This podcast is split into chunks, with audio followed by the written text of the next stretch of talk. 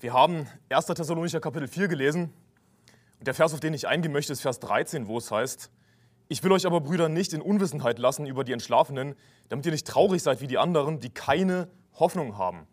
Die keine Hoffnung haben. Es gibt Menschen, die haben keine Hoffnung, die sind hoffnungslos und Hoffnungslosigkeit ist ein typischer Grund für Depression.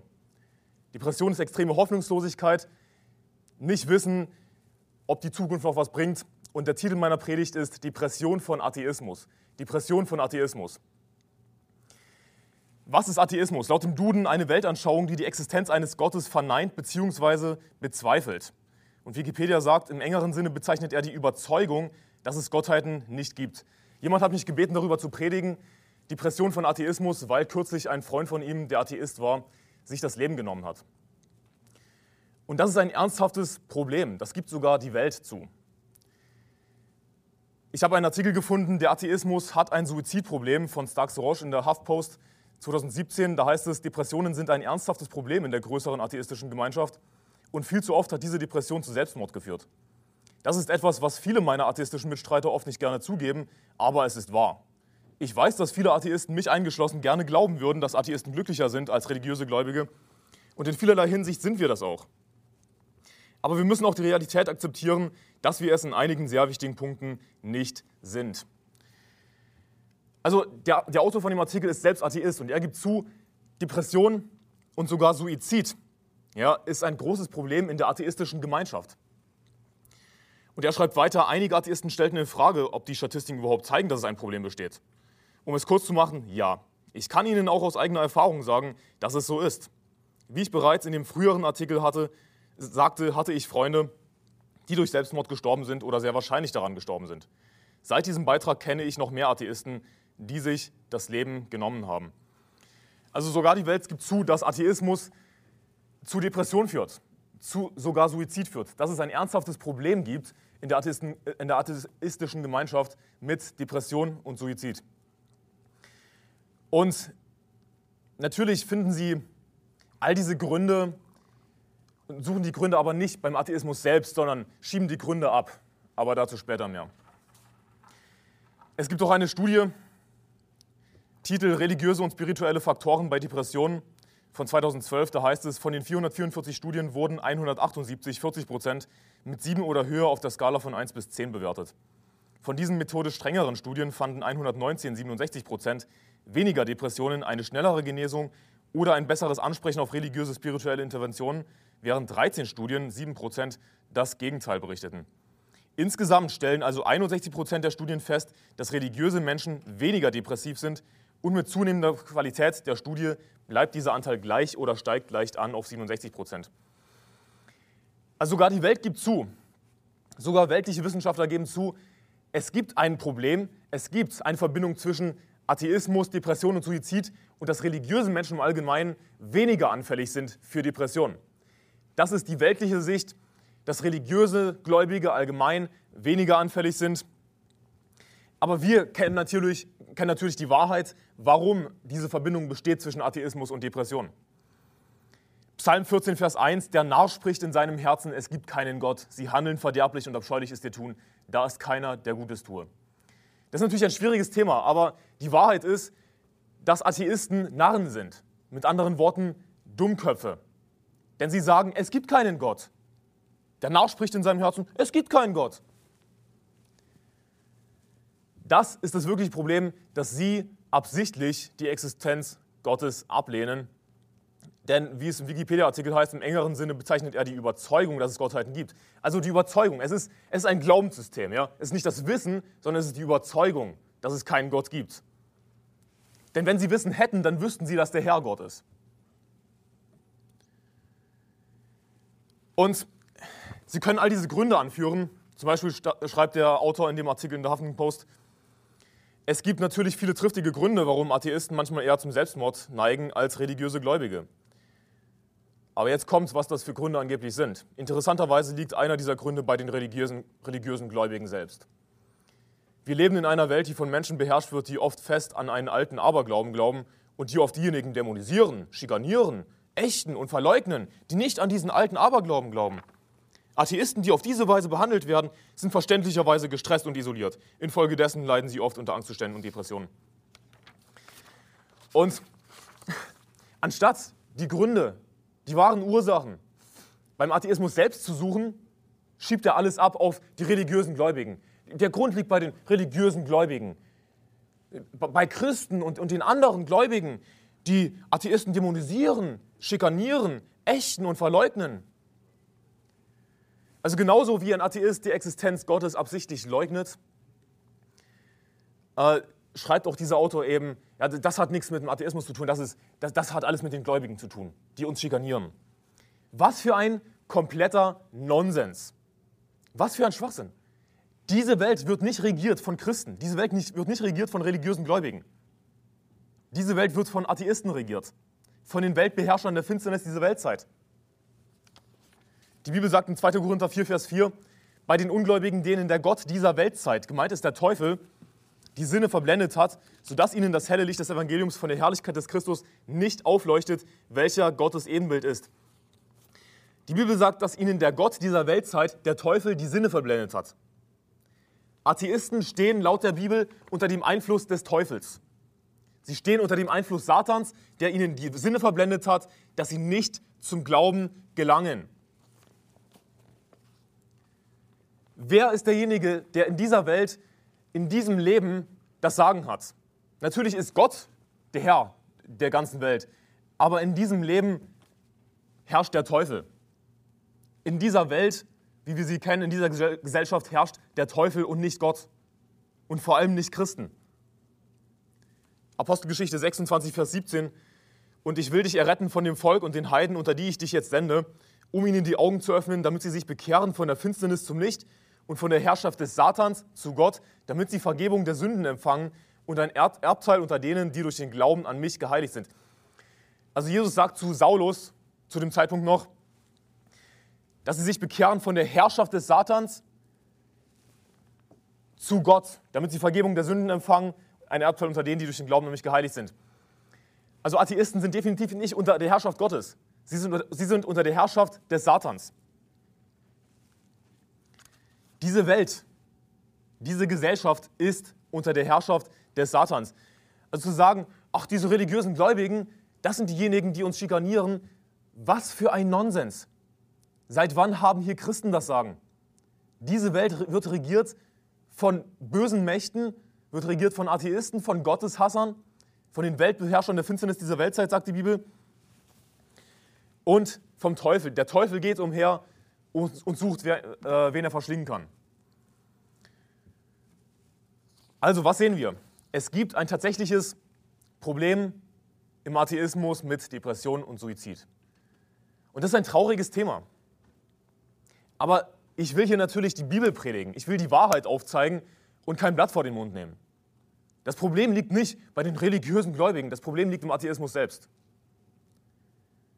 Das Problem liegt im Atheismus selbst, weil sie der Lüge verfallen sind, weil sie unter der Herrschaft des Satans sind, weil sie sich absichtlich gegen die Existenz Gottes wenden. Sie, sie, wollen jetzt nicht wahrhaben, dass Gott Herr ist. Johannes Kapitel 8, Vers 44. Schlagt, äh, während ich vorlese, schlagt bitte 2. Thessalonicher Kapitel 2 auf 2. Thessalonicher Kapitel 2. In Johannes 8, Vers 44 steht, ihr habt den Teufel zum Vater und was euer Vater begehrt, wollt ihr tun. Der war ein Menschenmörder von Anfang an und steht nicht in der Wahrheit, denn Wahrheit ist nicht in ihm. Wenn er die Lüge redet, so redet er aus seinem eigenen, denn er ist ein Lügner und der Vater derselben. Der Teufel ist ein Lügner und der Vater derselben. Wenn man unter, der, unter dem Einfluss des Teufels steht, steht man unter dem Einfluss von Lügen.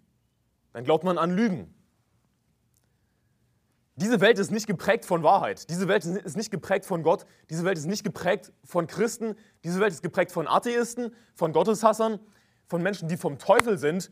Damit sage ich natürlich nicht, dass jeder Atheist automatisch vom Teufel ist, aber sie sind vom Teufel verführt. Mindestens. Und wenn du vom Teufel verführt bist, dann bist du zur Lüge verführt. Denn er ist ein Lügner und der Vater derselben. Athe Depression von Atheismus. Warum? Sie bauen ihr Leben auf Lügen. Atheisten bauen ihr Leben auf Lügen. Ihr seid in 2. Thessalonicher Kapitel 2, Vers 10. und aller Verführung der Ungerechtigkeit bei denen, die verloren gehen, weil sie die Liebe zur Wahrheit nicht angenommen haben, durch die sie hätten gerettet werden können. Darum wird ihnen Gott eine wirksame Kraft der Verführung senden, sodass sie der Lüge glauben, damit alle gerichtet werden, die der Wahrheit nicht geglaubt haben, sondern Wohlgefallen hatten an der Ungerechtigkeit. Also weil sie die Liebe zur Wahrheit nicht angenommen haben, durch die sie hätten gerettet werden können. Es ist nicht so, dass Atheisten nicht an Gott glauben können. Sie hätten gerettet werden können. Sie hätten an Gott glauben können. Aber was ist der Grund, warum Atheisten nicht glauben? Der Grund ist, dass sie die Liebe zur Wahrheit nicht angenommen haben. Wenn du nicht an den Herrn glaubst, wenn du nicht an den Herrn Jesus Christus glaubst, dann hast du nicht die Liebe zur Wahrheit. Wenn du die Wahrheit nicht liebst, ja, was liebst du dann? Dann liebst du die Lüge. Sie haben die Liebe zur Wahrheit nicht angenommen. Es ist nicht so, dass sie die Wahrheit nicht kannten, sondern sie haben die Liebe zur Wahrheit nicht angenommen. Das ist das Problem. Sie haben die Liebe zur Wahrheit nicht angenommen. Sie bauen ihr Leben stattdessen lieber auf Lügen, die sie willentlich annehmen. Und woher kommen die Lügen? Dass es keinen Gott gibt. Woher kommen die wohl? Na, von dem größten Lügner, vom Teufel selbst. Sie wissen, dass es den Herrn gibt. Garantiert. Die Bibel sagt in 2. Thessalonicher 2, ihr seid in Kapitel 2, in Vers 12, damit alle gerichtet werden, die der Wahrheit nicht geglaubt haben, sondern Wohlgefallen hatten an der Ungerechtigkeit. Damit alle gerichtet werden, die der Wahrheit nicht geglaubt haben, sondern Wohlgefallen hatten an der Ungerechtigkeit.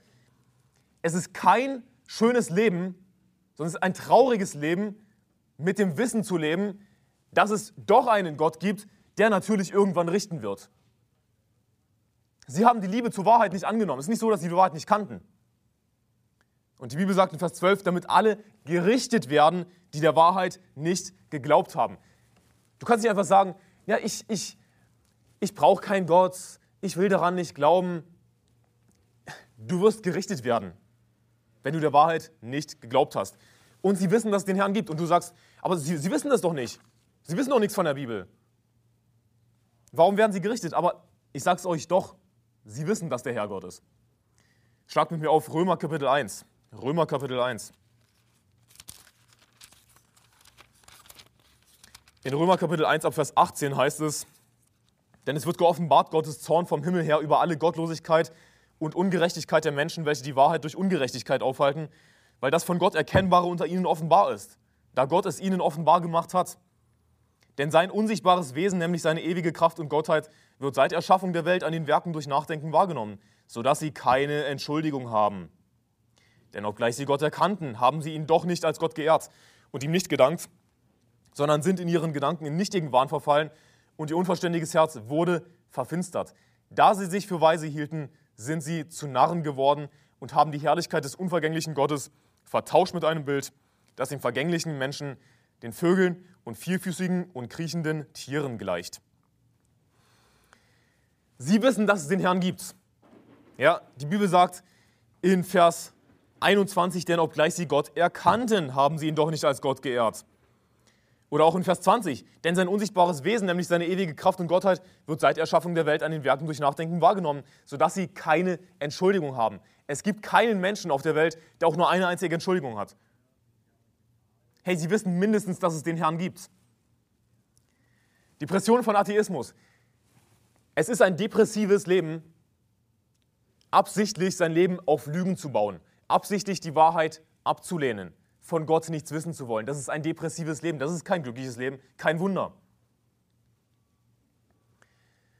Depression von Atheismus, sie bauen ihr Leben auf Lügen. Das ist einer der Hauptgründe. Sie geben sich lieber der Dummheit hin, als an den Herrn zu glauben. Sie sind in ihren Gedanken in nichtigen Wahn verfallen, sagt die Bibel, und ihr unverständiges Herz wurde verfinstert. Und Ihr kennt Römer Kapitel 1. Hier sehen wir natürlich die Abwärtsspirale von einem Ungläubigen bis hin zu einem Verworfenen. Nicht jeder Atheist ist verworfen. Hey, wir wollen Atheisten erreichen mit dem Evangelium. Wir haben Atheisten, für den Herrn gewonnen. Wir haben ihnen die Liebe Gottes gezeigt, dass Jesus für sie gestorben ist. Es ist nicht so, dass sie nicht gerettet werden können, aber jeder Atheist ist schon mindestens ziemlich weit auf dem Weg dazu, ein Verworfener zu werden.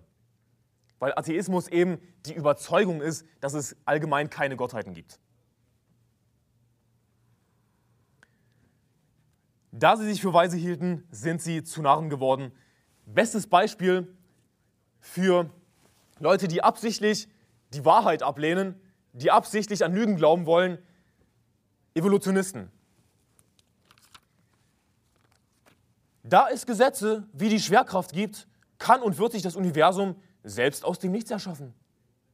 Spontane Schöpfung ist der Grund, warum es etwas gibt und nicht nichts, warum das Universum existiert und warum wir existieren.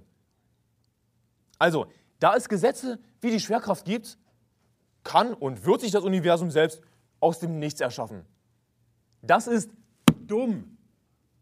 Das Universum wird sich selbst aus dem Nichts erschaffen, weil es Gesetze wie Schwerkraft gibt. So viel zum Thema, da sie sich für weise hielten, sind sie zu Narren geworden. Das ist ein Zitat von Stephen Hawking übrigens. Ach, der hatte so einen hohen IQ, nein, er hatte keinen hohen IQ. Der Typ war ein Schwachkopf. Das ist dumm, sowas zu sagen. Kolosser Kapitel 2, Vers 8. Habt Acht, dass euch niemand beraubt durch die Philosophie und leeren Betrug, gemäß der Überlieferung der Menschen, gemäß den Grundsätzen der Welt und nicht Christus gemäß. Und du sagst, aber es ist doch Wissenschaft. Das ist doch Wissenschaft. Evolution und Urknall und so, das ist doch Wissenschaft. Nein, es ist keine Wissenschaft. Es ist Philosophie und leerer Betrug. Ja, das Universum, das hat sich aus dem Nichts erschaffen. Weil es Gesetze wie Schwerkraft gibt, kann und wird sich das Universum selbst aus dem Nichts erschaffen. Das ist Schwachsinn. Welche Episode von Star Trek war das? Episode 5? Hey, diese Leute glauben nicht an, an Wissenschaft, sie glauben an Science Fiction.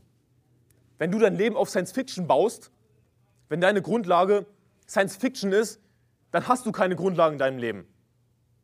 Kein Wunder, dass es eine Verbindung zwischen Atheismus und Depression gibt.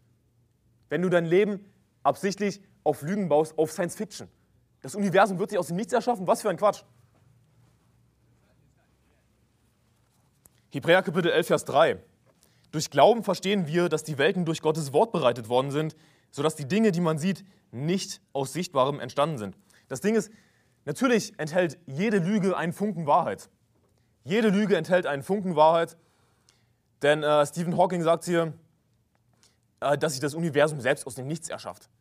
Nun, da ist tatsächlich ein Funke Wahrheit dran, denn die Bibel sagt, äh, dass die Welten durch Gottes Wort bereitet sind, sodass die Dinge, die man sieht, nicht aus Sichtbarem entstanden sind. Also alles, was wir sehen um uns herum, das ist nicht aus etwas Sichtbarem entstanden. Es gab nichts davor, woraus es entstanden ist. Aber wie wurde dann die Welt geschaffen? Durch Glauben verstehen wir, dass die Welten durch Gottes Wort bereitet worden sind. Die Bibel hat die Antwort. Ja, das Universum ist aus dem Nichts entstanden. Aber es ist halt nicht einfach so entstanden, weil nichts kann nicht zu etwas werden, sondern Gott hat in einem übernatürlichen Akt die Welt in Existenz gesprochen. Durch sein Wort, durch Gottes Wort wurden die Welten bereitet. Aber das ist die Komponente, die sie ganz einfach absichtlich missachten. Absichtlich außer Acht lassen. Und was ist dann die Folge davon? Die Folge davon ist Science Fiction. Wenn du Gott ablehnst, dann wirst du irgendwann bei Science Fiction ankommen, früher oder später. Im Anfang schuf Gott den Himmel und die Erde. Nicht nichts schuf sich selbst. Auch nichts ist explodiert und dann wurde etwas draus. Was für ein Quatsch. 2. Petrus Kapitel 3, Vers 5. 2. Petrus Kapitel 3, Vers 5. Dabei übersehen sie aber absichtlich, dass es schon vor Zeiten Himmel gab und eine Erde aus dem Wasser heraus entstanden ist und inmitten der Wasser bestanden hat durch das Wort Gottes und dass durch diese Wasser die damalige Erde infolge einer Wasserflut zugrunde ging. Also der Kontext ist, dass in der letzten Zeit Spötter auftreten werden, die, die sagen, ja, wo ist denn die Verheißung des Herrn? Und äh, die, die absichtlich Zweifel säen, spotten über Gottes Wort. Aber die Bibel sagt, dass sie absichtlich übersehen, dass es eben schon vor Zeiten Himmel gab und eine Erde aus dem Wasser heraus. Also wir sehen, dass es Menschen gibt, die einfach absichtlich die Wahrheit übersehen. Es ist nicht so, dass, die, dass sie die Wahrheit gar nicht sehen können. Es ist, es ist so, dass sie die Wahrheit absichtlich übersehen. Wir wollen davon nichts wissen. Und gleich wie sie es nicht für gut fanden, Gott in der Kenntnis zu haben, hat Gott sie dahingegeben, in einen verworfenen Sinn zu tun, was sich nicht geziemt. So wird man letzten Endes, letzten Endes enden, wenn man Gott immer und immer wieder ablehnt, wenn man das Evangelium von Jesus Christus immer und immer wieder ablehnt. Bestes Beispiel Richard Dawkins. In einem Artikel von der Washington Post 2013 heißt es, in einem Interview in der Zeitschrift The Times vom Samstag, 7. September, sagte der 72-jährige Dawkins, er sei nicht in der Lage, das zu verurteilen, was er als leichte Pädophilie bezeichnete, die er als Kind in den 1950er Jahren an einer englischen Schule erlebte. In Bezug auf seine frühen Tage in einem Internat in Salisbury erinnerte er sich, wie einer der ungenannten Lehrer mich auf sein Knie zog und seine Hand in meinen Shorts steckte. Er sagte, dass andere Kinder in seiner Schulgruppe von demselben Lehrer belästigt worden seien, kam aber zu dem Schluss, ich glaube nicht, dass er einem von uns dauerhaften Schaden zugefügt hat. Was für ein krankes Gehirn. Ich bin mir sehr bewusst, dass man Menschen aus einer früheren Zeit nicht nach unseren Maßstäben verurteilen kann. So wie wir nicht auf das 18. und 19. Jahrhundert zurückblicken und Menschen für Rassismus in der gleichen Weise verurteilen, wie wir eine moderne Person für Rassismus verurteilen würden, blicke ich einige Jahrzehnte zurück in meine Kindheit und sehe Dinge wie Prügelstrafe, wie leichte Pädophilie und kann es nicht in mir finden, dies mit, dies mit den gleichen Maßstäben zu verurteilen, wie ich oder irgendjemand es heute tun würde, sagte er. Er sagte, dass die berüchtigsten Fälle von Pädophilie, Vergewaltigung und sogar Mord beinhalten und nicht mit dem, was er als leichtes Anfassen bezeichnete, gleichgesetzt werden sollten. Hey, kein Wunder, dass die Bibel sagt, der Narr spricht in seinem Herzen, es gibt keinen Gott, sie handeln verderblich und abscheulich ist ihr Tun, da ist keiner, der Gutes tue. Was für ein schmutziger Hund, dieser Richard Dawkins. Traurig, dass er sowas erleben muss in seiner Kindheit. Aber was ist die Folge davon? Er ist offensichtlich bitter geworden gegen Gott, hat dieses widerwärtige Buch geschrieben, der Gotteswahn, lästert den Herrn und er ist letzten Endes ein Verworfener geworden. Auch wie kannst du Richard Dawkins einen schmutzigen Hund nennen? Aber hier ist das Ding, Evolutionisten sagen doch dasselbe. Die Evolution sagt doch, dass wir alle Tiere sind. Also warum darf ich ihn nicht als Hund bezeichnen? Die Bibel sagt, dass die Sodomiten Hunde sind. Er ist ein Sodomit. Evolutionisten sagen doch dasselbe. Wir sind alle Tiere. Wir sind alle einfach nur Zellhaufen. Er ist ein schmutziger Zellhaufen.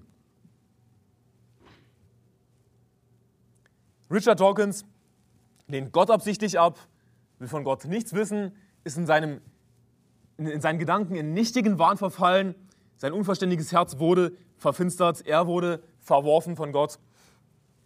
Und wir sehen, dass er jetzt selbst ja, leichte Pädophilie rechtfertigt. Auch nach den heutigen, wir können nicht heutige Maßstäbe darauf anwenden, was früher geschehen ist. Was ich so witzig finde, ist, dass Atheisten behaupten, ja, Atheisten haben doch auch Moral. Wir brauchen keine Religion, um Moral zu haben. Wir brauchen keine Religion, um, um Gerechtigkeit zu haben, um moralisches Handeln zu haben. Na, offensichtlich doch. Weil er sagt, dass es halt heutige Maßstäbe und damalige Maßstäbe gibt. Mit anderen Worten, es gibt keine allgemeingültige Moral in seinen Augen.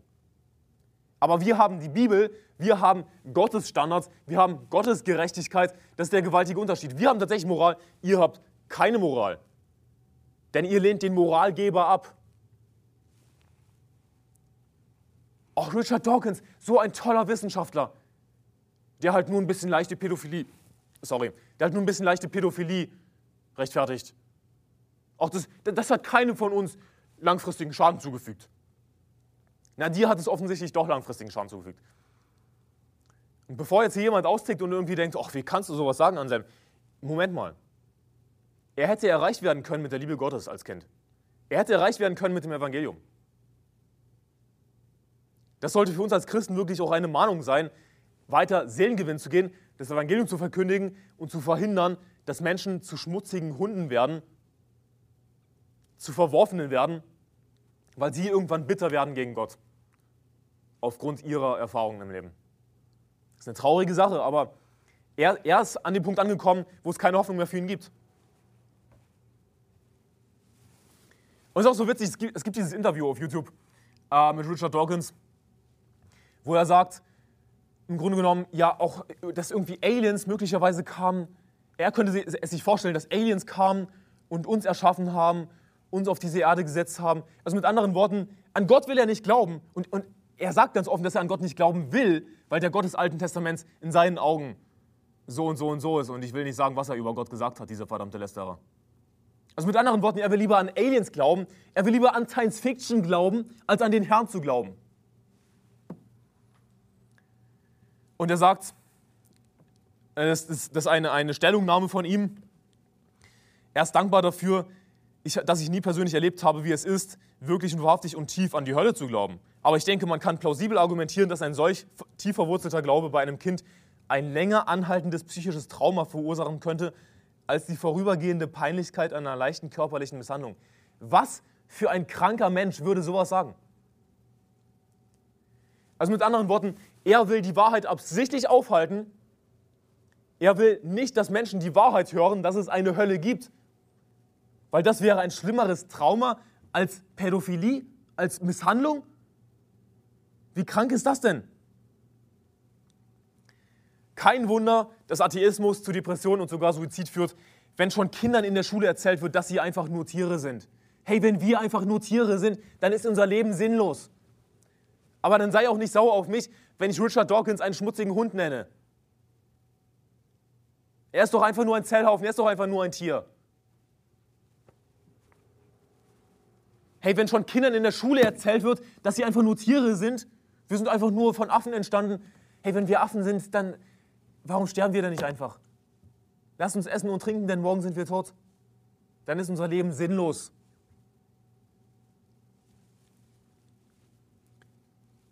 Depression von Atheismus. Warum? Weil sie ihr Leben auf Lügen bauen, auf Science Fiction.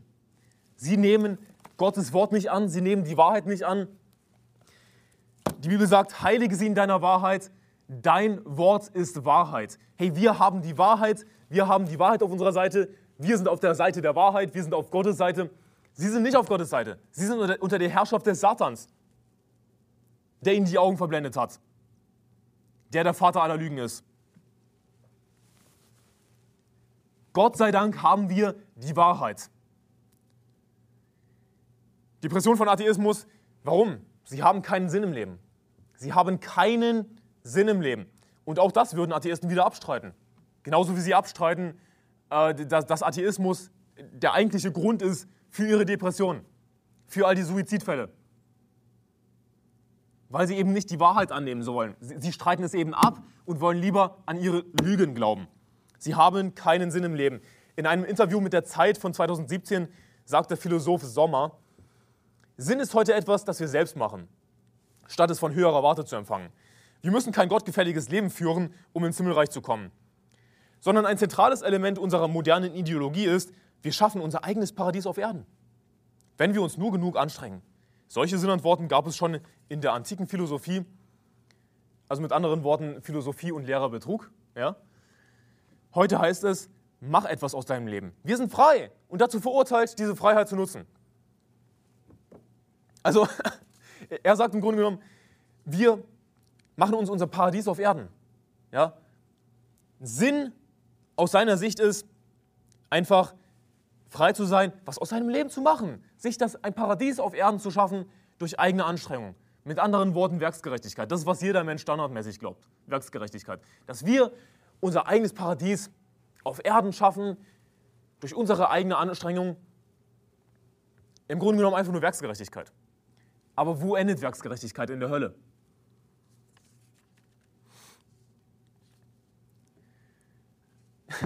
Der Sinn in seinem Leben ist einfach nur, einfach das Leben zu leben. Wir sind frei, wir können diese Freiheit nutzen. Mach etwas aus deinem Leben. Mach dir dein eigenes Paradies auf Erden. Wir müssen uns nur genug anstrengen. Aber lass uns einen Menschen angucken, schlag mit mir auf. Das ist Prediger. Oh, tut mir leid, ich habe mir die Stelle hier nicht aufgeschrieben. Das ist Prediger. Ähm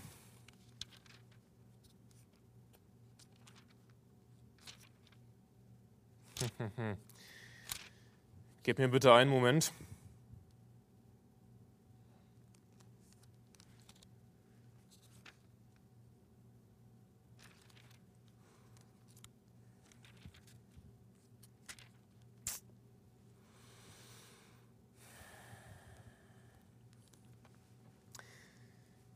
Es heißt in Prediger, da sprach ich in meinem Herzen, Es ist Prediger 2. Tut mir leid. Prediger 2. In Vers 15, da sprach ich in meinem Herzen, wenn mir doch das gleiche Geschick widerfährt wie dem Toren, warum bin ich denn so überaus weise geworden? Und ich sprach in meinem Herzen, auch das ist nichtig. Denn dem Weisen wird ebenso wenig wie dem Toren ein ewiges Andenken zuteil, weil in den künftigen Tagen längst alles vergessen sein wird. Und wie stirbt doch der Weise mit dem Toren dahin? Da hasste ich das Leben, denn mir, gefiel, denn mir missfiel das Tun, das unter der Sonne geschieht, denn es ist alles nichtig und ein Haschen nach Wind.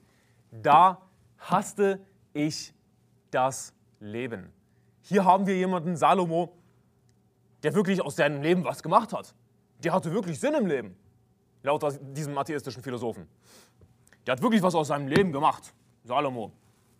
Aber was sagt Salomo? Was ist seine Schlussfolgerung in Vers 17, Prediger 2, Vers 17? Da hasste ich das Leben. Denn mir missfiel das Tun, das unter der Sonne geschieht. Denn es ist alles nichtig und ein Hasch nach Wind. Salomo war jemand, der hatte alles. Er hatte hunderte Frauen. Er hatte sich sonst was für, für Bauten erbaut, sonst was für Parkanlagen, sonst was für Gärten. Er hatte alles in diesem Leben. Er hatte alles, was er wollte. Aber was sagte er? Da hasste ich das Leben. Und warum hasste er das Leben? Weil wir Sinn eben nicht darin finden, einfach in diesem Leben unser eigenes Paradies zu bauen. Es wird darin enden, dass wir unser Leben hassen, dass wir es verabscheuen. Wir finden nicht den Sinn in diesem Leben, wenn wir uns den Sinn selbst geben wollen. Es funktioniert nicht. Es ist eine schockierende Schlussfolgerung von jemandem, der alles hatte. Wie kommt er zu dieser Schlussfolgerung? Vers 16. Denn dem Weisen wird ebenso wenig wie dem Toren ein ewiges Andenken zuteil, weil in den künftigen Tagen längst alles vergessen sein wird. Und wie stirbt doch der Weise samt den Toren dahin? Also was ist das, was er sich eigentlich gewünscht hat? Was wir hier unterschwellig sehen, ist, dass sich Salomo eigentlich gewünscht hat, dass ihm ein ewiges Andenken zuteil wird. Es war nicht sein eigentlicher Wunsch, diese Parkanlagen zu haben, all diese Frauen zu haben, diesen Palast zu haben. Das war nicht das, was er sich eigentlich gewünscht hat, sondern was wir uns als Menschen wünschen, ist, ein ewiges Andenken zu haben. Vers 16, denn dem Weisen wird ebenso wenig ein, wie dem Toren ein ewiges Andenken zuteil. Salomo war der weiseste König, vor ihm war niemand weiser, nach ihm war niemand weiser. Gott hat ihm übermäßig Weisheit gegeben, aber er kommt zu dem Schluss, nachdem er in dieser Welt alles ausprobiert hat. Salomo war jemand, der alles ausprobiert hat in diesem Leben, einfach mal alles so leben, wie er will, alles mal ausprobieren, einfach so viel Reichtum wie möglich haben. Er hat alles ausprobiert, aber er kommt zu diesem Schluss, nachdem er eben in diesem Leben, in dieser Welt alles ausprobiert hat, einfach nur weltlich gesehen, dass ihm seine Weisheit nichts genützt hat. Dem Weisen wird ebenso wenig wie dem Toren ein ewiges Andenken zuteil, weil in den künftigen Tagen längst alles vergessen sein wird. Alles, was er getan hat, das war irgendwann vergessen. Natürlich haben wir die Bibel, dadurch ist einiges aufgeschrieben, aber ohne die Bibel alles vergessen. Da gab es mal irgendeinen König, ja, der hat, der hat irgendwas gebaut, ja. Es wird alles vergessen sein. Siehst du, das Problem ist, als Mensch haben wir ein natürliches, ein inhärentes, ein innewohnendes Bedürfnis nach Beständigkeit, nach Verewigung. Wir haben ein Bedürfnis danach, dass unsere Arbeit geschätzt wird, dass wir geachtet werden, dass in den zukünftigen Tagen an uns gedacht wird, dass uns ein Andenken zuteil wird. Dass man sagen wird, hier der, der, der Kai der, oder der Moses, an den erinnern wir uns. Der hat wirklich was gemacht. Wir, wir haben dieses Bedürfnis als Menschen äh, nach Beständigkeit, nach Verewigung. Wir wollen uns irgendwie verewigen. Warum werden Statuen erbaut? Warum werden Statuen von Politikern erbaut? Von Herrschern? Weil sie sich verewigen wollen. Wir wollen nicht einfach sterben, dann ist es vorbei, sondern wir wollen ewig sein. Warum? Weil wir für die Ewigkeit geschaffen sind. Gott hatte uns unsterblich geschaffen. Gott hat Adam und Eva unsterblich geschaffen. Aber sie haben sich gegen Gott gewendet, sie haben gegen Gott gesündigt. Und was war die Folge davon? Hatten sie Sinn im Leben? Hatten sie ein erfülltes Leben? Nein.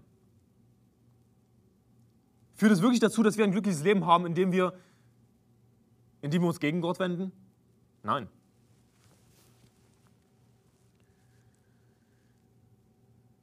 Hier bleibt in Prediger Kapitel 2. Ich lese währenddessen vor aus 1. Mose 11, Vers 4. Und sie sprachen wohl an, lasst uns eine Stadt bauen und einen Turm, dessen Spitze bis an den Himmel reicht, dass wir uns einen Namen machen, damit wir ja nicht über die ganze Erde zerstreut werden. Also wir sehen hier wieder diesen Wunsch danach, sich einen Namen zu machen. Irgendwie, dass es diese Beständigkeit gibt. Da gibt es diesen Turm und wir können uns daran orientieren. Wir machen uns einen Namen. Wir wollen nicht zerstreut werden. Wir wollen Bestand haben es, wir sehen in diesem Vers wieder, dass der Turmbau, äh, Turmbau zu Babel, wir sehen in diesem Vers wieder diesen Wunsch nach Beständigkeit, nach Verewigung, sich einen Namen zu machen, dass etwas bleibt. Also das, was dieser Philosoph Sommer in dem Interview mit der Zeit sagt, ist ganz einfach gelogen. Es ist ganz einfach gelogen. Denn was sagt die Bibel? Die Bibel sagt, dass wir unser Leben hassen werden, wenn, wenn wir einfach nur unser Leben leben, um, um unser Leben zu leben. Einfach nur um des Lebensleben willen. Dann werden wir unser Leben hassen. Wenn wir eben unser, unser Gehirn einschalten und darüber nachdenken, was denn mal daraus wird. Es wird nämlich nichts daraus. Warum? Weil jeder Mensch eben dieses Verlangen, dieses Bedürfnis nach Ewigkeit hat, nach Beständigkeit. Warum gibt es all die Studien, zu, zum Thema Todesangst. Todesangst ist eine reale Sache. Viele Menschen, viele, wenn nicht die meisten, haben Angst vor dem Tod. Warum ist es wohl so? Weil wir nicht für den Tod geschaffen sind. Ey, wenn es wirklich so egal wäre, wenn Atheismus wirklich so toll wäre, wenn wir wirklich einfach Gott nicht brauchen, hey, warum haben Menschen Angst vor dem Tod? Weil wir eben nicht dafür geschaffen wurden, eines Tages zu sterben. Prediger 2, Vers 18. Ich hasste auch alle meine Arbeit, womit ich mich abgemüht hatte unter der Sonne, weil ich sie dem Menschen überlassen muss, der nach mir kommt. Und wer weiß, ob der weise sein wird oder ein Nauer. Und doch wird er über all das Macht bekommen, was ich, was ich mit Mühe und Weisheit erarbeitet habe unter der Sonne. Auch das ist nichtig. Da wandte ich mich ab und überließ mein Herz der Verzweiflung über all die Mühe, womit ich mich abgemüht hatte unter der Sonne. Denn das Vermögen, das einer sich erworben hat mit Weisheit, Verstand und Geschick, das muss er einem anderen als Erbteil abgeben, der sich nicht darum bemüht hat. Auch das ist nichtig und ein großes Unglück. Wir wünschen uns nicht nur ein Andenken unter der Sonne, wir wünschen uns nicht nur, ähm, ich habe das falsch formuliert, wir wünschen uns nicht nur ein Andenken, wir wünschen uns nicht nur, dass, dass in den zukünftigen Tagen uns gedacht wird, wir wünschen uns auch, dass unsere Arbeit Sinn hat. Und im Prediger kommt immer wieder diese Formulierung vor, unter der Sonne, die Arbeit unter der Sonne, das Leben unter der Sonne. Worum es im Prediger geht, ist im Grunde genommen einfach das, das, das rein weltliche Leben Tag ein, Tag aus. Wir gehen raus, machen unsere Arbeit unter der Sonne, Tag ist vorbei. Und Salomo sagt, was, was nützt es letzten Endes? So ganz kurz zusammengefasst. Was nützt es letzten Endes, wenn wir eben nur diese Perspektive haben, diese irdische Perspektive, und dann realisieren, dass uns kein Andenken zuteil wird, dass in den zukünftigen Tagen alles vergessen sein wird. Was war es dann wert? Wir wünschen uns nicht nur ein Andenken, wir wünschen uns auch, dass unsere Arbeit Sinn hat. Unsere Arbeit als Christen hat tatsächlich Sinn. Die Arbeit eines Ungläubigen, der einfach nur für dieses Leben lebt, diese Arbeit hat tatsächlich keinen Sinn die Bibel sagt, Prediger 2, Vers 19, und wer weiß, ob der weise sein wird oder ein Narr. Und doch wird er über all das Macht bekommen, was ich mit Mühe und Weisheit erarbeitet habe unter der Sonne. Auch das ist nichtig. Alles, was wir uns erarbeiten unter der Sonne in diesem Leben, das, das müssen wir irgendwann abgeben. Wir werden das nicht in Ewigkeit haben, wir müssen das irgendwann abgeben.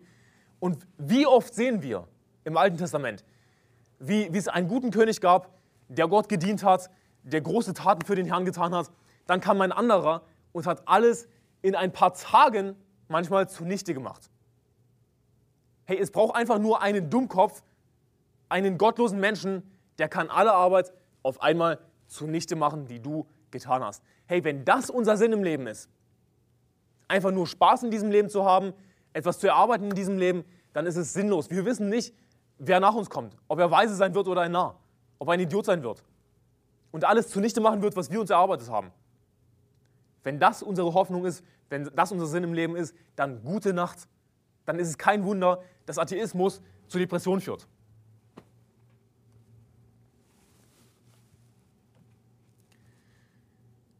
1. Korinther 15, Vers 58. 1. Korinther 15, Vers 58, da heißt es, Darum, meine geliebten Brüder, seid fest, unerschütterlich, nehmt immer zu in dem Werk des Herrn, weil ihr wisst, dass eure Arbeit nicht vergeblich ist im Herrn. Unsere Arbeit ist nicht vergeblich im Herrn. Die Arbeit unter der Sonne, die ist letzten Endes vergeblich. Was bleibt davon übrig? Und das Ding ist, ich sage nicht, dass es falsch ist, irgendwie zu genießen, dass es falsch ist, äh, Freude daran zu haben, an dem, was wir auch in diesem Leben von Gott empfangen. Natürlich sollen wir Freude daran haben, Gott dafür danken. Äh, aber wenn das unsere Perspektive ist, wenn das unser einziger Sinn im Leben ist, na dann haben wir keinen Sinn im Leben, weil das alles nämlich eines Tages weg sein wird. Aber unsere Arbeit, die wir im Herrn tun, die ist niemals vergeblich. Als Christen können wir tatsächlich Arbeit tun, die der ein ewiges Andenken zuteil wird, können wir Arbeit tun, an die in die zukünftigen Tagen gedacht wird. Als Christen können wir Sinn im Leben haben. Der Philosoph Sommer sagt äh, in diesem Interview auch, er sagt, wir schaffen uns unser eigenes Paradies auf Erden, wenn wir uns nur genug anstrengen. Also anstatt eben den Sinn zu erwarten, dass wir den Sinn bekommen, müssen wir den Sinn machen, sagt er. Äh, er sagt, Sinn ist heute etwas, das wir selbst machen, anstatt es von höherer Warte zu empfangen.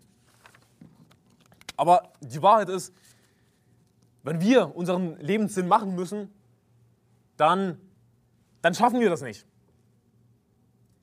Dann werden wir eben nicht den Sinn finden, den wir uns eigentlich wünschen im Leben. Dann werden wir nicht die Erfüllung finden, die wir uns wünschen im Leben, sondern es wird, wenn wir unser Hirn einschalten, darüber nachdenken, dass alles zu Ende gehen wird, dann wird es einfach sinnlos sein. Es, wir werden keine Freude daran haben. Wir werden sagen müssen letzten Endes, da hasste ich mein Leben. Wir sind so geschaffen als Menschen, dass wir den Sinn eben empfangen müssen von Gott. Wir brauchen einen Sinngeber im Leben. Wir können uns den Sinn nicht machen. Warum können wir uns den Sinn nicht machen im Leben? Weil grundsätzlich Egoismus, ego, egozentrisch zu sein, äh, auf, auf sein eigenes Glück, auf sein eigenes Wohl aus zu sein, grundsätzlich niemals zu dem führt, was wir uns wünschen. Es führt nicht zu Glück. Es führt nicht zur Erfüllung. Sich selbst zu dienen ist sinnlos. Aber wenn wir uns selbst den Sinn machen müssen, dann dienen wir uns selbst. Wir sind darauf aus, ach, wir erkennen, wir haben keinen Sinn im Leben, jetzt müssen wir uns den Sinn machen. Aber wir werden nicht das finden, was wir finden wollen. Die Bibel sagt in 2. Korinther 5, Vers 14, 2. Korinther 5, Vers 14, denn die Liebe des Christus drängt uns, da wir von diesem überzeugt sind, wenn einer für alle gestorben ist, so sind sie alle gestorben. Und er ist deshalb für alle gestorben, damit die, welche leben, nicht mehr für sich selbst leben, sondern für den, der für sie gestorben und auferstanden ist. Wir als Christen sollen nicht mehr für uns selbst leben, sondern für den, der für, sie, für uns gestorben und auferstanden ist. Unser Leben als Christus, unser Leben als Christen, sorry, unser Leben als Christen dreht sich nicht um uns selbst, sollte sich nicht um uns selbst drehen. Natürlich können wir im Fleisch wandeln, können wir in alte Muster zurückverfallen, aber unser Leben als Christen, wofür leben wir das? Wir leben das für den, der für uns gestorben und auferstanden ist. Wir leben es für Jesus Christus. Wir leben unser Leben für den Sinngeber. Wenn wir das tun, dann haben wir Sinn im Leben. Wenn wir uns den Sinn selbst machen müssen im Leben, unser eigenes Paradies erschaffen auf Erden, durch eigene Anstrengung, dann werden wir für uns leben und Egoismus, äh, egozentrisch zu sein, führt dazu, dass wir letzten Endes nicht glücklich sein werden, sondern wir werden unglücklich sein. Und natürlich könnte man sagen, ja, aber als Atheist helfe ich anderen Personen ein gutes Leben zu leben. Ich helfe irgendwie älteren Menschen im Seniorenheim oder was weiß ich, ich arbeite in einem Kindergarten. Aber wir haben eben dieses Bedürfnis nach Sinn. Und wenn, durch dieses Bedürfnis nach Sinn, wenn wir nicht Gott in unserem Leben haben, wenn wir nicht den Sinngeber haben, werden wir das, was wir auch anderen Menschen tun, nicht aus der richtigen Motivation heraus tun, sondern eher aus der Motivation heraus, ähm, eben Sinn zu haben. Ich, ich brauche Sinn im Leben. Das ist unser natürliches Bedürfnis. Es kommt auf die richtige Motivation drauf an. Als Atheist könnte ich nicht jemandem wirklich sinnvoll helfen, weil derjenige nämlich eines Tages sterben und in die Hölle fahren wird. Als Christen dagegen können wir Menschen wirklich in Ewigkeit helfen, können wir Menschen wirklich selbstlos helfen, für den leben, der für uns gestorben und auferstanden ist. Wir können unseren Dienst für Jesus tun und können anderen dienen und dadurch ein glückliches, erfülltes Leben haben. Bestes Beispiel Seelengewinn. Wir gehen Seelen gewinnen, wir erzählen Menschen das Evangelium, wir verkündigen die frohe Botschaft, wir retten Menschen und uns wird ein ewiges Andenken zuteil.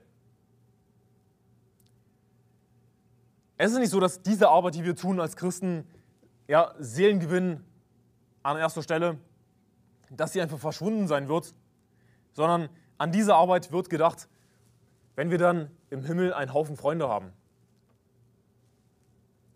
Das ist tatsächlich Arbeit, die nicht vergeblich ist. Das ist Arbeit, die ewigen Bestand haben wird. Geben ist seliger als nehmen.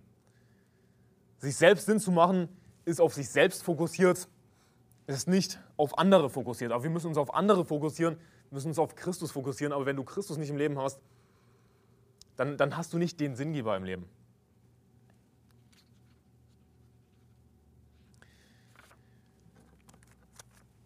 Als Menschen sind wir eben dafür geschaffen, irgendwie ewig zu sein. Ja?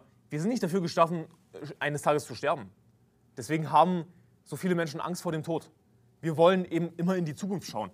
Wir wollen immer weiterschauen. Wir wollen nicht auf das Ende schauen.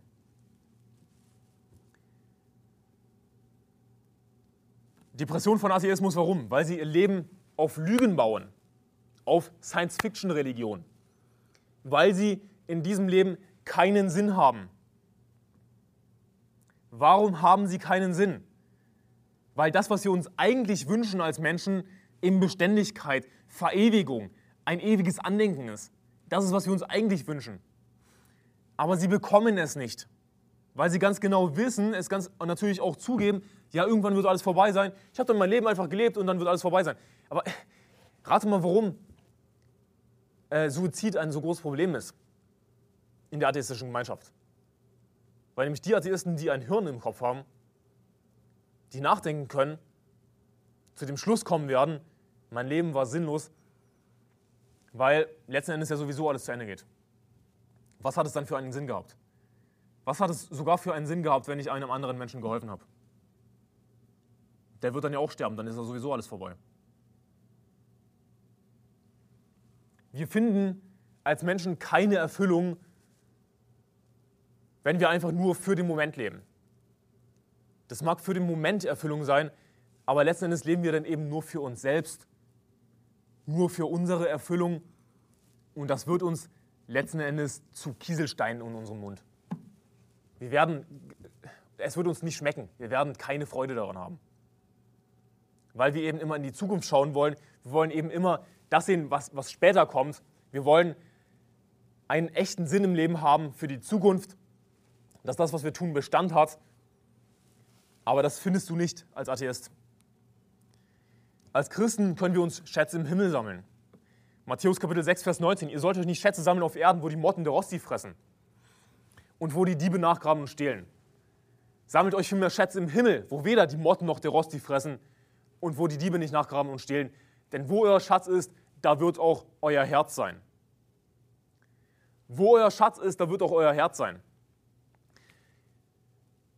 Wir sollen uns nicht Schätze auf Erden sammeln, denn, denn was wird mit diesen Schätzen passieren? Motten und Rost werden sie fressen, Diebe werden einbrechen, werden sie stehlen. Wenn wir uns Schätze auf Erden sammeln, dann wird es vorbei sein. Wozu haben wir uns diese Schätze gesammelt? Wenn sie doch sowieso eines Tages zugrunde gehen. Wozu wird ein Atheist reich, wenn er eines Tages sterben wird und er nichts mehr davon hat? Wozu leben wir dieses Leben, wenn wir eines Tages sterben werden? Dann ist es sinnlos. Das ist die logische Schlussfolgerung. Aber wir können uns eben Schätze im Himmel sammeln. Sammelt euch vielmehr Schätze im Himmel, wo weder die Mord noch der Rost sie fressen und wo die Diebe nicht nachgraben und stehlen. Wir können uns Schätze im Himmel sammeln, wir können Menschen retten, ewige Belohnungen bekommen. Wir können in die Zukunft sehen. Wir können etwas für, die, für unsere Zukunft tun, weil wir eben nicht aufs Ende schauen müssen. Wir müssen nicht auf unseren Tod schauen. Wer lebt und, wer lebt und an mich glaubt, wird niemals mehr sterben, wird in Ewigkeit nicht mehr sterben, sagt Jesus. Darum sage ich euch, sorgt euch nicht um euer Leben, was ihr essen und was ihr trinken sollt, noch um euren Leib, was ihr anziehen sollt.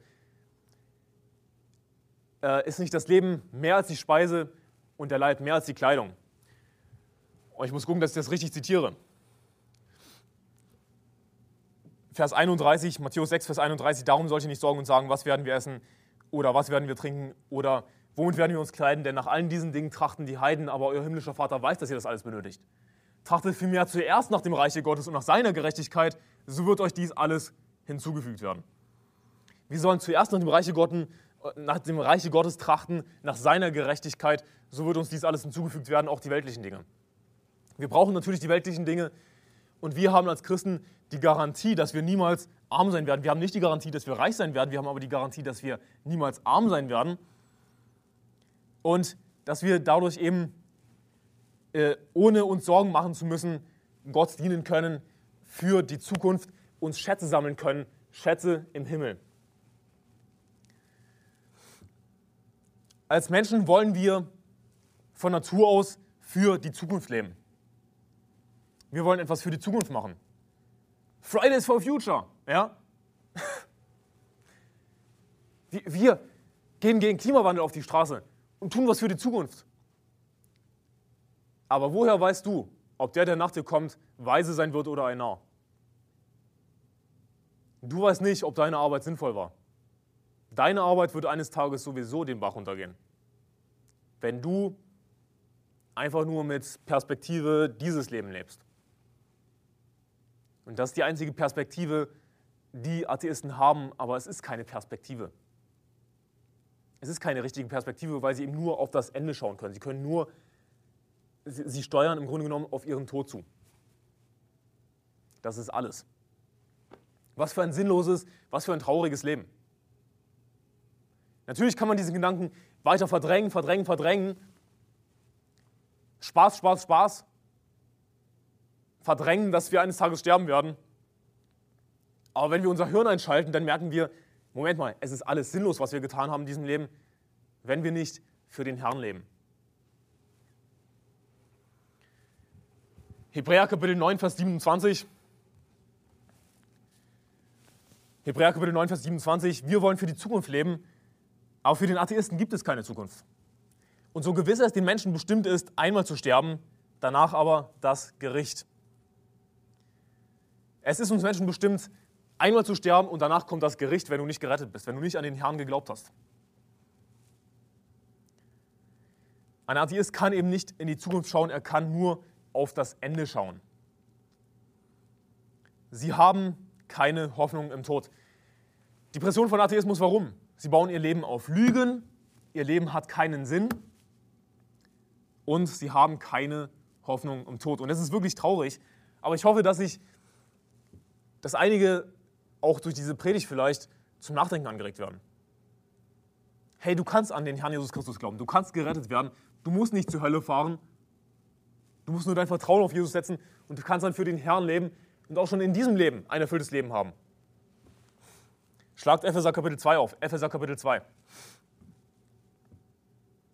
Ich lese währenddessen vor aus Sprüche 11, Vers 7.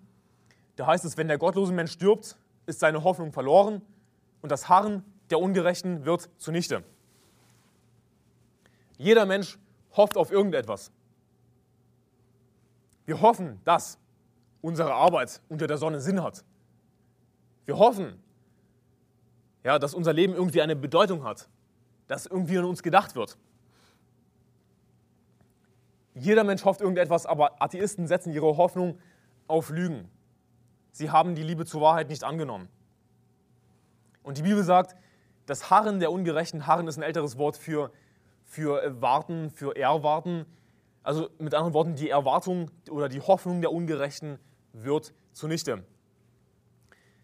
Ihr seid in Epheser Kapitel, 11, äh, Kapitel 2, Epheser Kapitel 2 in Vers 11 steht, Darum gedenkt daran, dass ihr, die ihr einst Heiden im Fleisch wart und Unbeschnittene genannt wurdet von der sogenannten Beschneidung, die am Fleisch mit der Hand geschieht, dass ihr in jener Zeit ohne Christus wart, ausgeschlossen von der Bürgerschaft Israels und fremd den Bündnissen der Verheißung. Ihr hattet keine Hoffnung und wart ohne Gott in der Welt. Hey, ohne Gott in der Welt zu sein, bedeutet keine Hoffnung zu haben. Wenn du ohne Gott bist in dieser Welt, dann hast du keine Hoffnung. Sie haben keine Hoffnung, weder in diesem Leben noch für die Zukunft. Keine Hoffnung im Tod. Was für ein trauriges Leben. Ich meine, das sind wirklich Verse, die uns ermahnen sollten, ja, eben als Christen weiter Gott zu dienen, anderen zu dienen, weiter Seelen gewinnen zu gehen. Damit Menschen Hoffnung haben. Auch wenn sie vielleicht ein verkorkstes Leben haben, aber hey, dann haben sie zumindest Hoffnung im Tod, wenn sie an Jesus glauben. Aber wenn du ohne Gott in der Welt bist, dann, dann, dann hast du keine Hoffnung. Keine Hoffnung. Dann kannst du hoffen auf was du willst, du hast keine Hoffnung. Epheser Kapitel 2, Vers 13. Jetzt aber in Christus Jesus seid ihr, die ihr ins Fern wart, nahegebracht worden durch das Blut des Christus. Wenn du nicht gerecht gemacht bist durch das Blut Christi, dann wird deine Erwartung zunichte. Das Harren der Ungerechten wird zunichte. Diejenigen, die nicht gerecht gemacht worden sind durch Christi Blut, deren Hoffnung wird zunichte, deren Erwartung wird zunichte. Sie erwarten etwas, sie hoffen etwas, aber es wird zunichte. Erster Thessalonicher Kapitel 4, schlag mit mir auf 1. Thessalonicher Kapitel 4.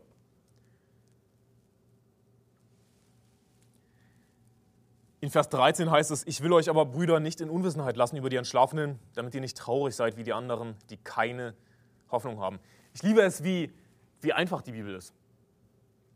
Die Bibel ist natürlich ein sehr tiefgründiges Buch, aber auch ein sehr, ein sehr einfaches Buch in dem Sinne, dass die Bibel kein, kein Blatt vor den Mund nimmt. Die Bibel sagt uns einfach gerade heraus die Wahrheit, hey, sie haben keine Hoffnung. Nicht so wie, was weiß ich, irgendwelche Wohlstandsevangelium predige. Joel Osteen oder Joyce Meyer, die auch ins Deutsche übersetzt werden, leider. Nicht so wie all die falschen Propheten, die Ungläubigen irgendwie Hoffnung machen wollen. Ja, ach, das ist ja auch interessant und schön, was du glaubst. Und ja, ich bin nicht so sicher, ob vielleicht auch, auch Hindus und Buddhisten in den Himmel kommen. Wenn sie wirklich nach Gott gesucht haben, wenn sie wirklich ein ehrliches Herz hatten, dann kommen sie vielleicht auch in den Himmel. Sie kommen nicht in den Himmel, sie kommen in die Hölle. Sie fahren zur Hölle. Ach, wie kannst du sowas sagen? Hey, wenn du nicht an Christus glaubst, dann fährst du zur Hölle. Dann sind deine Sünden nicht vergeben. Denn so sehr hat Gott die Welt geliebt, dass es seinen eingeborenen Sohn gab, damit jeder, der an ihn glaubt, nicht verloren geht, sondern ein ewiges Leben hat. Hey, es gibt nur einen Gott, der Herr ist Gott. Im Anfang schuf Gott den Himmel und die Erde. Und wenn du diesen Gott ablehnst, der dich geschaffen hat, nicht an ihn glauben willst, nicht auf den Herrn Jesus Christus vertrauen wirst, willst, dann, dann wirst du eines Tages zur Hölle fahren. So einfach ist das. Und die Bibel sagt eben ganz unverhohlen ehrlich, klar und deutlich, dass sie keine Hoffnung haben. Es gibt keine Hoffnung für Ungläubige. Die einzige Hoffnung ist eben, solange sie noch leben, dass sie ihr Vertrauen auf den Herrn Jesus Christus setzen. Dann haben sie Hoffnung im Tod. Aber für einen Ungläubigen gibt es im Tod keine Hoffnung. Vers 17, 1. Thessalonicher 4, Vers 17, danach werden wir, die wir leben und übrig bleiben, zusammen mit ihnen entrückt werden in ihren Wolken zur Begegnung mit dem Herrn in die Luft und so werden wir bei dem Herrn sein alle Zeit. So tröstet nun einander mit diesen Worten wir können eben diesen Blick in die Zukunft haben. Wir können uns Schätze im Himmel sammeln. Wir können wirklich dem Herrn dienen, nicht uns selbst dienen. Wir müssen uns nicht irgendwie einen Sinn machen. Und wenn wir uns keinen Sinn machen, wenn wir uns nicht ablenken davon, dass wir eines Tages sterben, werden wir suizidgefährdet. Wir haben den Blick in die Zukunft, wir können uns trösten mit diesen Worten. Warum können wir uns trösten mit diesen Worten? Weil wir eben durch den Glauben Hoffnung haben. Was die Bibel damit meint, ist, dass es ist die Erwartung, die definitive Erwartung dessen, was kommen wird, was uns der Herr versprochen hat. Ewiges Leben. Wir sind nicht dafür geschaffen zu sterben. Wir wollen ewig leben. Wir wollen, dass unser Leben einen tatsächlichen ewigen Sinn hat. Als Christen haben wir die Chance dazu. So tröstet nur einander mit diesen Worten, wir können uns trösten. Atheisten können sich nicht trösten, wenn es um den Tod geht. Sie können auch nicht mal sagen, ach, du hast das und das und das toll gemacht im Leben. Sie wissen gleichzeitig, dass alles zugrunde gehen wird eines Tages. Sie wissen auch nicht, ob derjenige, der nach ihnen kommt, weise sein wird oder ein Narr. Dann war alles sinnlos. Ein einziger Mensch kann alles sowas von zunichte machen. Wofür hast du dann gelebt? Ich stelle mir vor, was ein wirklich komplett ehrlicher Psychotherapeut einem depressiven Atheisten sagen würde. Ich stelle mir es ungefähr so vor. Depressiver Atheist kommt in die Praxis mit seiner Hoffnungslosigkeit. Ich weiß nicht, was ich machen soll, ich bin hoffnungslos, ich habe Suizidgedanken, was soll ich machen? Und er will nicht an Jesus Christus glauben. Er lehnt den Glauben an Christus ab, will von Gott nichts wissen. Ein zu 100% ehrlicher Psychotherapeut müsste eigentlich sagen, ich kann dir nicht helfen. Du sagst, du hast keine Hoffnung? Richtig. Du liegst zu 100% richtig. Du hast keine Hoffnung. Ich kann dir nicht helfen. Ich, ich kann nichts für dich tun. Du hast keine Hoffnung. Ich sage nicht, dass es eine gute Idee wäre, das zu sagen, aber was können wir als Christen machen? Wir können ihnen das Evangelium predigen. Das ist die Heilung. Das ist das Heilmittel. Das ist das, was sie brauchen. Aber wenn sie das ablehnen, das Heilmittel, wenn sie den Arzt ablehnen, dann gibt es keine Heilung, dann gibt es keine Hoffnung. Dann kann ich nur sagen, es gibt keine Hoffnung, ich kann nichts für dich tun.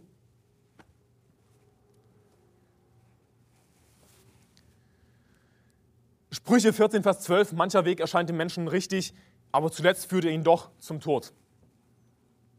Auch wenn dein Weg richtig erscheint, ich habe mein Leben gelebt, ich habe wirklich mein Leben genossen, auch wenn es alles richtig erscheint, kann dann dein Weg letzten Endes doch zum Tod führen. Dein Ende können Wege des Todes sein. Warum? Wenn du nicht an Gott geglaubt hast, wenn du nicht an den Herrn geglaubt hast, ich meine nicht an irgendeinen Gott, sondern an den Herrn Jesus Christus, dann hast du keine Hoffnung im Tod, dann wird dein Ende eben der Tod sein.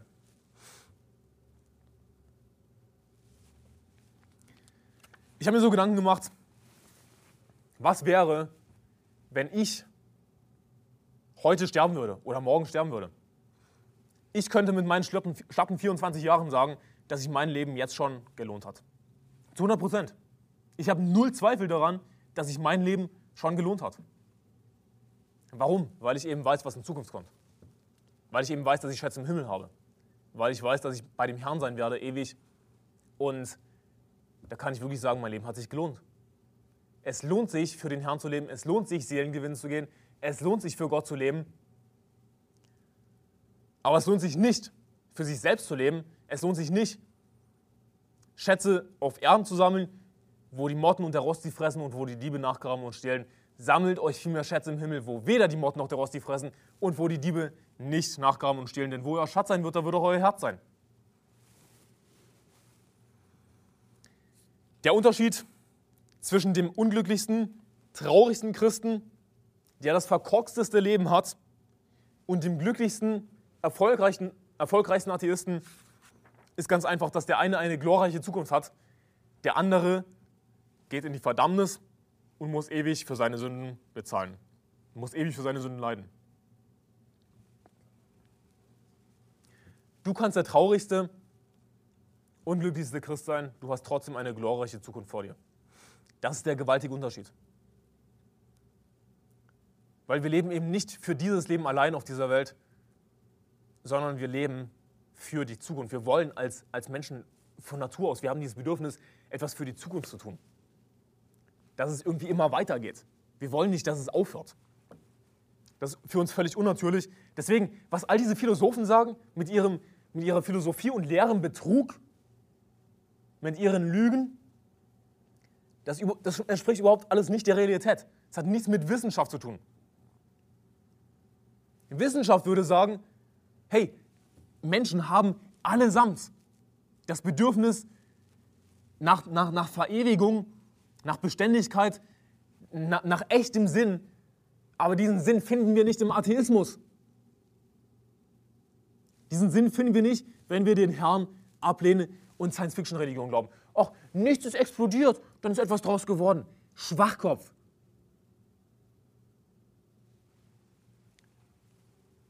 Aber ich, ich weiche ab vom Thema. Es geht eigentlich darum, dass sie keine Hoffnung und Tod haben. Depression von Atheismus. Warum gibt es eine definitive Verbindung, die von Atheisten zugegeben wird, von weltlicher Wissenschaft zugegeben wird, eine Verbindung zwischen Atheismus, Depression und sogar Suizid. Warum gibt es diese Verbindung? Nun, Sie haben Ihre Gründe. Auch das, das sind die religiösen Gläubigen, die uns schikanieren. Was für ein Quatsch. Wenn wir Seelen gewinnen gehen, dann schikanieren wir keine Atheisten.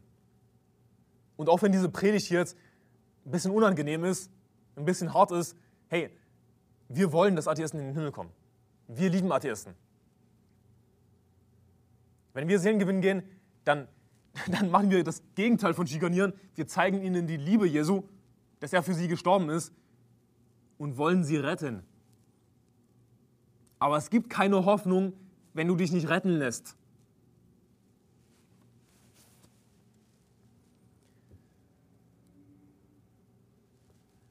Zum Schluss möchte ich mit euch Psalm 73 lesen.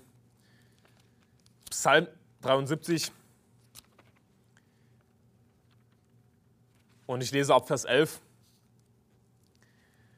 Da heißt es, und sie sagen, wie sollte Gott es wissen? Hat denn der höchste Kenntnis davon? Also der, der Schreiber des Psalms Asaf, der, der beschreibt hier die Gottlosen. Und in diesem Psalm beneidet er die Gottlosen. Er sieht übermütige Gottlose, die ein erfolgreiches Leben haben und er hat Neid auf sie. Das ist, was er hier beschreibt. Und sie sagen, wie sollte Gott es wissen? Hat denn der höchste Kenntnis davon?